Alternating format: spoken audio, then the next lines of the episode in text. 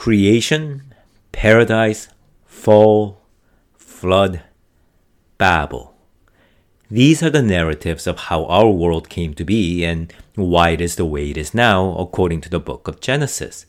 Yet most of us nowadays struggle with these accounts. And it's not because they are hard or complicated, they're stories that can be told even to children. And that's the problem. When compared with our current knowledge of the world, these accounts in Genesis, from creation to the flood, sound rather like children's stories to many of us living today, the most prominent case being the first account of God creating the world. And that's why the main question that we've been asking about Genesis in the last 200 years has been whether or not this account is compatible with modern science. Yet I think we fail to recognize the significance of the ideas that Genesis presents because most of us no longer know how the Jewish and Christian thinkers have engaged and grappled with these narratives. Their understanding of Genesis was more diverse and complex than we imagine, and they've delved into its depths because because of the glimpses of foundational timeless truths that seem to be woven into the seemingly simplistic stories that it presented. And ultimately, following them will lead us to the world inhabited by those who lived in the days when Genesis was written, and to God who spoke to them. So let's begin our second season here. Welcome to What Do You Mean God Speaks, where we explore important ideas, insights, and stories in Christianity for the skeptics who want to understand religion, Christians who have questions about their own beliefs, and everyone in between. I am Paul Seungoh Chung, the author of God at the Crossroads of Worldviews, and this is the first episode of the second season beyond the questions that confront Genesis. The first step is often the most important. The first question of a scientific inquiry, the first set of laws that founds a society, the first scene of a story, or the first episode of a podcast series. It sets the direction and frames the rest of the content that will follow. And so it is with Genesis, the first book of the Bible, and especially its first opening narrative of God creating the world. It is merely 34 verses, yet it is arguably the most influential passage among all ancient writings. Even within the Bible, it is frequently referenced or quoted in the Psalms, the prophets, the New Testament Gospels, and the epistles. It forms the foundation of every biblical narrative that follows. We live in a world created and ordered by God with a capital G, and it is this God that the human protagonists in the Bible encounter and interact with generation after generation. And creation is the first in a set of narratives in Genesis that the biblical scholars call the primeval history, which also includes the accounts of Garden of Eden, Adam and Eve, their temptation and fall, Cain and Abel, the great flood, and the Tower of Babel. Together, they form the framework within which the entire Hebrew and the Christian Bible is set by establishing what kind of world we live in and why, what our human condition is, and thus the state of our relation to God who created the world. All this, though, also means that these passages are not read in isolation. Just as these narratives form the foundational framework to the rest of the Bible, the full understanding of these narratives are calibrated and recalibrated by subsequent books in the Bible and beyond. What I mean is, when some key terms or ideas in these narratives are referenced or quoted in the other passages of the Bible, or even by doctrines outside it, this in turn refines or elaborates these ideas that remained ambiguous or undeveloped in the original narratives. Here's just one set of examples from the account of God creating the world. In Genesis, God speaks into the darkness to bring forth the light. Then in the book of Isaiah, God declares, I form the light and I create the darkness. I, the Lord, do all these things. Then the Gospel of John identifies the Greek idea of the Logos, the rational principle underlying all of reality, with the word of God in Genesis that was spoken forth to create the world. Then by the early 3rd century AD, the doctrine of creatio ex nihilo becomes a core tenet for Judaism and Christianity. This doctrine states that God created the world from nothing. That is, God created all things so that there was no pre-existent matter out of which God made the world. Now that last bit was one possible way that creation account in Genesis could have been interpreted if it was taken by itself. So creatio ex nihilo clarified this ambiguity in Genesis. And in this way, the Bible is rather like an immense hypertext document where each passage is like a web page full of hyperlinks. The key terms or ideas in one passage of the Bible are often expanded, clarified, and developed elsewhere beyond that passage itself, and to some extent are still being developed. This is because, according to Christianity, though the Bible has multiple human authors spread over a thousand years and more, they were all inspired and moved by one source God. And Christians believe that God continues to speak to us. And first season of this podcast try to present a preliminary understanding of what we mean by that. Thus, for Christianity, our understanding of these passages can develop and mature through time while remaining rooted to what they originally conveyed because the Spirit of God that spoke to their authors continued to speak to the generations that follow after. It's like a pupil continuing to build upon what she has learned so far, though of course that doesn't mean that she won't ignore her teacher now and then or become lost for a while. And so, from the Christian perspective, her journey is what we will be partaking as we explore the first set of narratives in Genesis, the primeval history of the world. And it won't be an easy journey.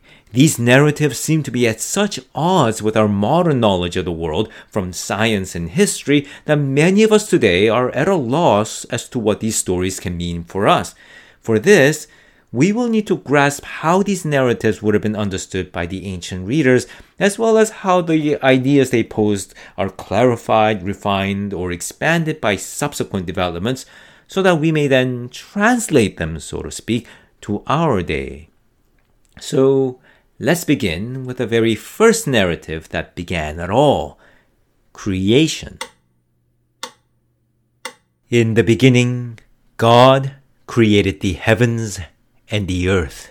So opens the book of Genesis. Now, the original Hebrew rendering makes it ambiguous as to whether this opening is a separate statement or a clause leading to the next verse. But either way, this verse still presents the same idea. God created the entire cosmos. The phrase in this verse, the heavens and the earth, is the Hebrew way of saying everything there is, as there was no specific word in that language that meant everything there is, such as, say, the universe or all of existence. It is from the second verse, though, that we are presented with the specifics of the account of creation. It depicts the primeval beginning of the world as formless and void, with darkness upon the fathomless depths of water, and the breath or the Spirit of God blowing upon that water. And then God speaks, Let there be light. And there was light. God then separates that light from darkness, calling the light day and the darkness night. This was the first day. And creation continues for six such days, with each day God speaking again to bring forth yet another part of the world into existence. On the second day, God speaks, bringing forth the dome that separates the fathomless water into two water that is above and water that is below. And this dome is a sky or heaven. On the third day, God speaks, so that water under the sky gathers into one place and dry ground appears, forming the sea and the land. God then speaks again, so that the land brings forth seed bearing plants and vegetation. On the fourth day, God speaks to bring forth the lights to fill the sky, and these become the sun, moon, and the stars. On the fifth day, God speaks so that water brings forth living things from the great monsters of the deep to the swarms of creatures in the sea, and birds also begin to fly across the sky. And on the sixth day, God speaks so that the land brings forth living things that move, from wild animals to livestock. Then God speaks once more to create the first human beings, declaring that they will bear the image of their creator. And thus, according to Genesis, the heavens and the earth were created in their vast array, and with the work of creation complete, God rests on the seventh day. Yet it is immediately apparent that this account, while compelling, differs from our modern scientific accounts of how the world came to be. In contemporary science, the Big Bang cosmology explains the existence of the universe. This model is now held by scientists more or less universally, pun not intended. It may come as a surprise, though, that this Big Bang model resonates far more with the Genesis creation account than the previous scientific models that are now rejected. Those stated that the universe always existed, whereas the Big Bang model states that the universe has a finite age. In a sense, it began. Science now describes the initial state of the universe as so intensely dense, compact, and heated that the current laws of physics did not operate and space and time had no meaning. From this state, the universe went through a rapid initial expansion, and explosion, and hence the term Big Bang. As it expanded, the laws of physics as we know it came into operation, space and time emerged, and the universe cooled down enough to form elementary particles and eventually stars and galaxies. And all of this resonates with the idea of creation. Stars, matter, energy, even space and time came into being from an initial event, which, as an added bonus, was basically an explosion of light. Let there be light, indeed. But beyond that, our account diverges greatly from Genesis. The most obvious is the time span. We estimate that the initial Big Bang event happened 13.8 billion years ago, the first stars formed 12 billion years ago, and our sun is 4.6 billion years old. The planet Earth is about 4.5 billion years old. Life on Earth emerged around 4.2 billion years ago, and 100 million years ago, the dinosaurs roamed the Earth. And human beings as a species appeared 250,000 years ago. Genesis seems to say that all of that happened in mere six days, around 6,000 years ago. The sequence of what happened is a problem too. According to Genesis, the sky, land, and sea, and even seed bearing plants were created before the sun, moon, and the stars. And in Genesis, God creates land plants, then sea creatures and birds, and then land animals. But fossil records suggest that earliest life was in water and they weren't plants, and flying creatures appeared after land animals. And we aren't even going into the theory of evolution, which raises a different set of issues altogether, which we will look into in some other episode. So, what are we to think of Genesis in the light of modern scientific discoveries? However, Christians have been raising questions regarding the Genesis creation account long, long before the emergence of modern science, to say nothing of what the Jewish tradition was doing. Take the issue of the six day time span of creation. Way back in the second and third century, early church fathers were raising the point that the sun was not created until the fourth day, and that means each day in the Genesis account may not be 24 hour days. Figures like Justin the Martyr and Irenaeus noted that the second letter of Peter in the New Testament Bible cautions the church that with the Lord, one day is like a thousand years, and a thousand years is like one day. Someone like Origen was more direct, arguing that days in Genesis simply cannot be 24 hour days. And I've already mentioned Augustine in the first season, whose works in the early 5th century formed the foundation of Christian theology for Western Europe. Augustine not only rejected the six day time span of creation, but argued further that the Genesis account is not describing a chronological sequence of creation at all. That is, it's not telling us which order in time things were created. He believed instead that God created all things, including time, instantaneously and Genesis is describing the logical order of creation. Others who followed disagreed to different degrees. In the 13th century, Thomas Aquinas, one of the most important Roman Catholic thinkers, believed that there was a chronological order to creation. But he also concluded that Christianity has no definitive position on whether or not the time span of creation was six 24 hour days or what was created in which order.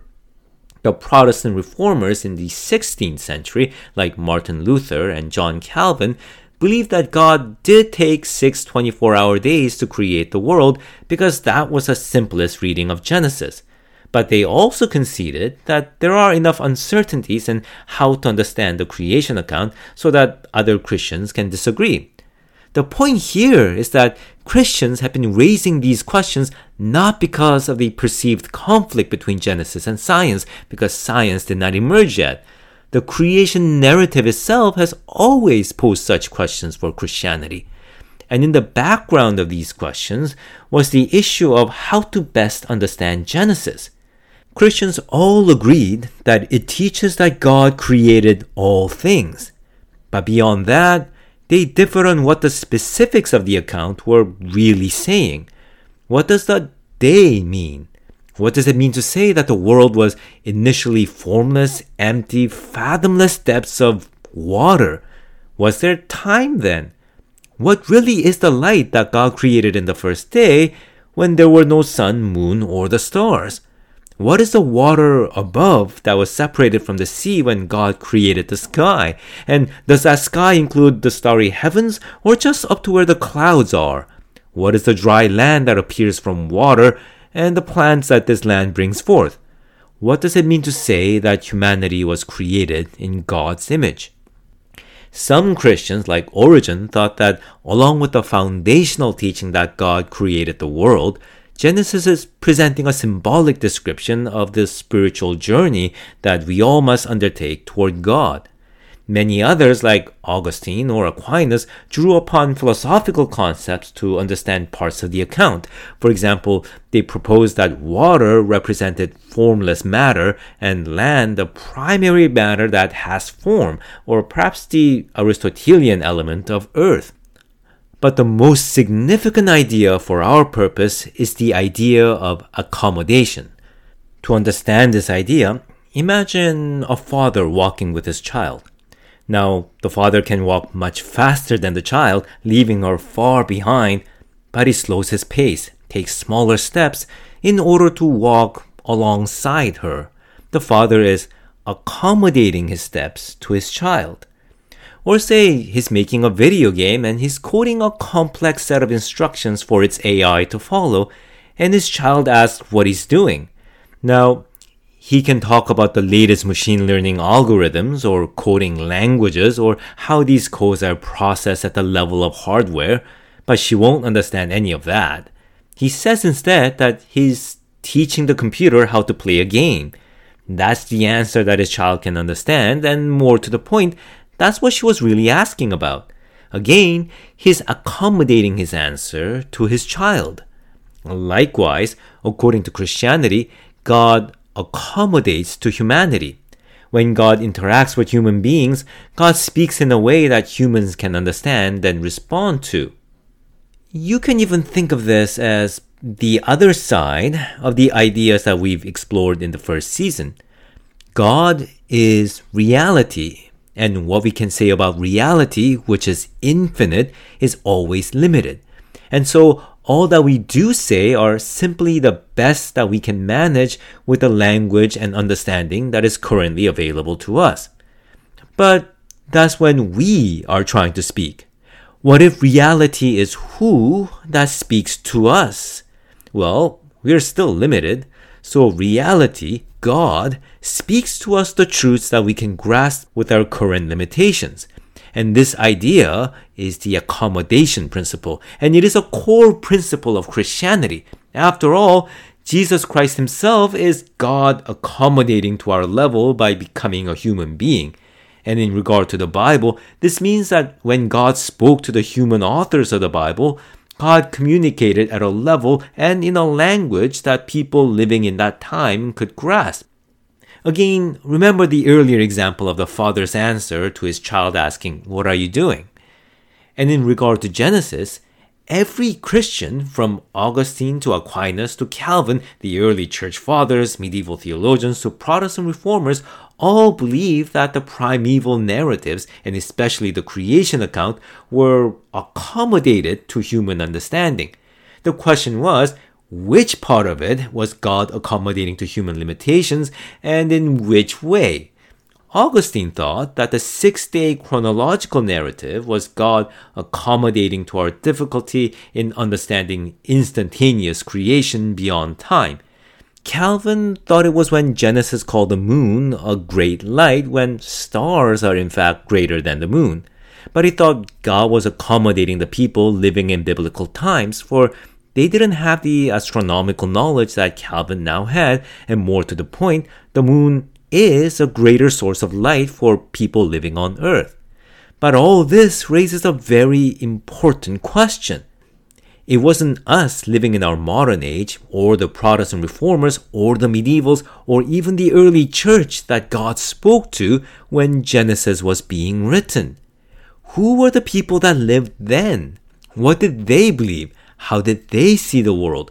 What were their limitations in language, knowledge, or understanding? Because the Genesis narratives are God accommodating to them, not to us, nor to Augustine, nor Calvin, I might add. Their role and ours is to receive the narratives that was accommodated to people who wrote Genesis and to refine, expand, and develop our understanding to the new limits that God is accommodating to when God speaks to us and our generation. Now, who wrote Genesis is a complicated question.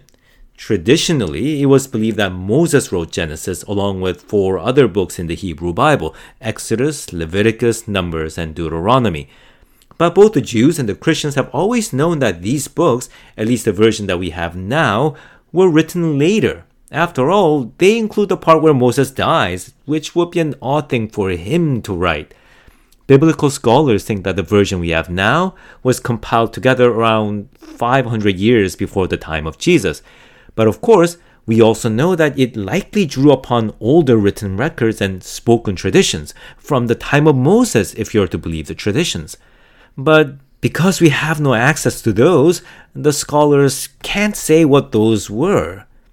What they could do was to reconstruct the likely groups of people who were involved in the making of the version that we have now and what each group brought to the project. But what we're interested in is the content of that version and not how it came about. Because again, for Christianity, whether it was Moses or the later authors, they were all inspired and moved by the same singular source, God. And when God speaks, God accommodates to our limitations, whether it is Moses or the authors living 500 years before Jesus. And in the case of Genesis, both those authors and even Moses to a large extent inhabited a certain view of the world. And their world was where things around them meant something quite different than what they mean to us, where water was more than water and land was more than land, where the sky was a dome keeping out the boundless water above and earth stood upon pillars rising from the fathomless depths, where great monsters stirred in the deep, and within the seed of a tree, an entire world of life slept, where sun, moon, and the stars seemed divine, and their courses above the heavens directed the destiny of the cosmos. And to that world, God spoke. What that was which is told in the creation account of Genesis, is for the next episode to explore. So please join me next week as we explore the first chapter of Genesis creation. If you enjoy this content and want to support the series, please follow, subscribe, and share.